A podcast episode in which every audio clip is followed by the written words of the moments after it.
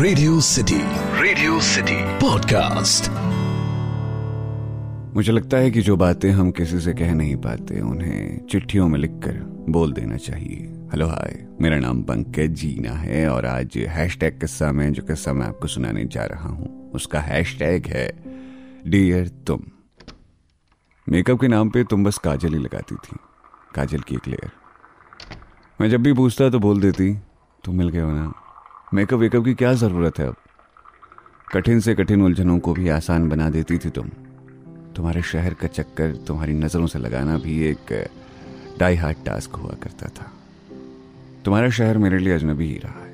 हाँ, थोड़ा थोड़ा फेमिलियर होने लगा हूँ, पर अजनबी होना ज़्यादा ख़ास है। नज़रें भले ही मेरी हो पर नज़ारा तो तुम्हारी आंखों का होता है ना। तुम्हारे उसी बीकानेरी रेस्टोरेंट की वही वाली सीट जहाँ हम पहली बार डेट पे गए थे। 25 साल की जिंदगी में पहली बार डेट का मतलब तारीख से बदल कर किसी से मिलना हुआ था। तुम्हारी पसंदीदा कोल्ड कॉफ़ी विद आइसक्रीम और हमारा वही चिली पोटैटो। अब तो जैसे लगाव सा है उस जगह से। फिल्म देखने गए तो टिकट वाला भी 2 बार कन्फर्म किया हमसे कि कॉर्नर सीट या सेंटर कॉर्नर सीट। जवाब में हमने कहा हमारा पिक्चर देखना है यार, सेंटर कॉर्नर। तो लड़का लड़की थिएटर जाएं तो टिकट वाला खुद समझदारी दिखाते हुए कॉर्नर सीट दे देता है।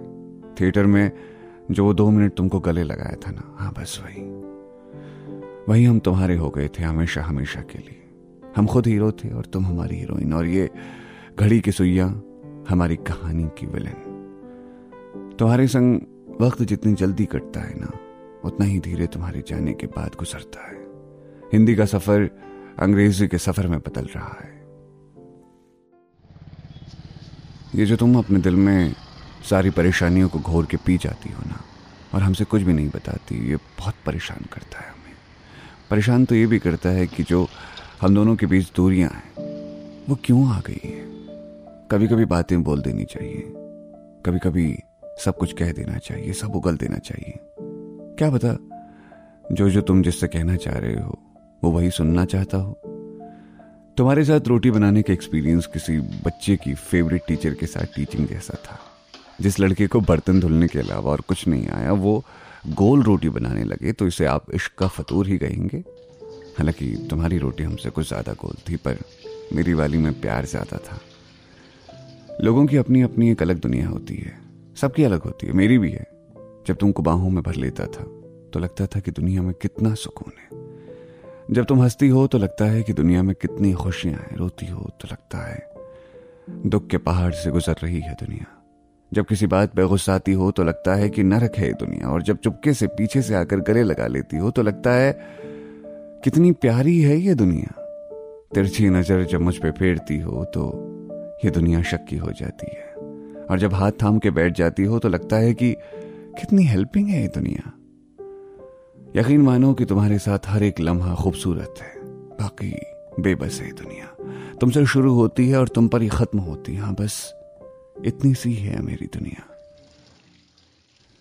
तुमको जो लिखना चाहूँ तो शब्द के अकाल से पड़ जाते हैं। तुम्हें पता है कि तुम्हारे जाने के बाद कितना कुछ छूट जाता है मेरे पास। बिना तुम्हारे उस छूटे हुए को संभाल पाना बहुत मुश्किल हो जाता है।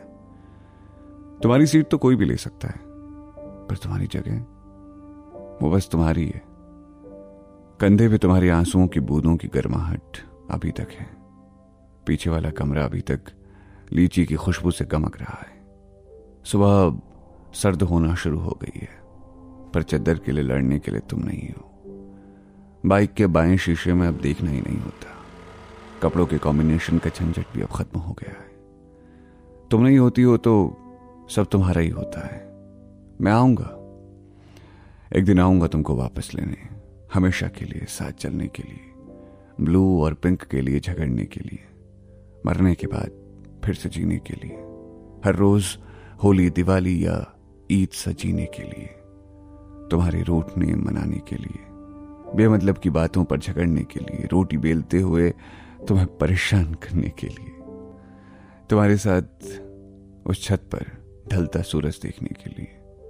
मैं आऊंगा मेरी जान, क्योंकि जितना प्यार मैं तुमसे करता हूं उससे कहीं ज्यादा प्यार तुम अपनी आंखों के काजल के पीछे छुपा लेती हो। तो ये था आज का हैशटैग किस्सा, जिसे लिखा था शुभम श्रीवास्तव ने। सुनते रहिए रेडियो सिटी। मेरा नाम है पंकज जीना।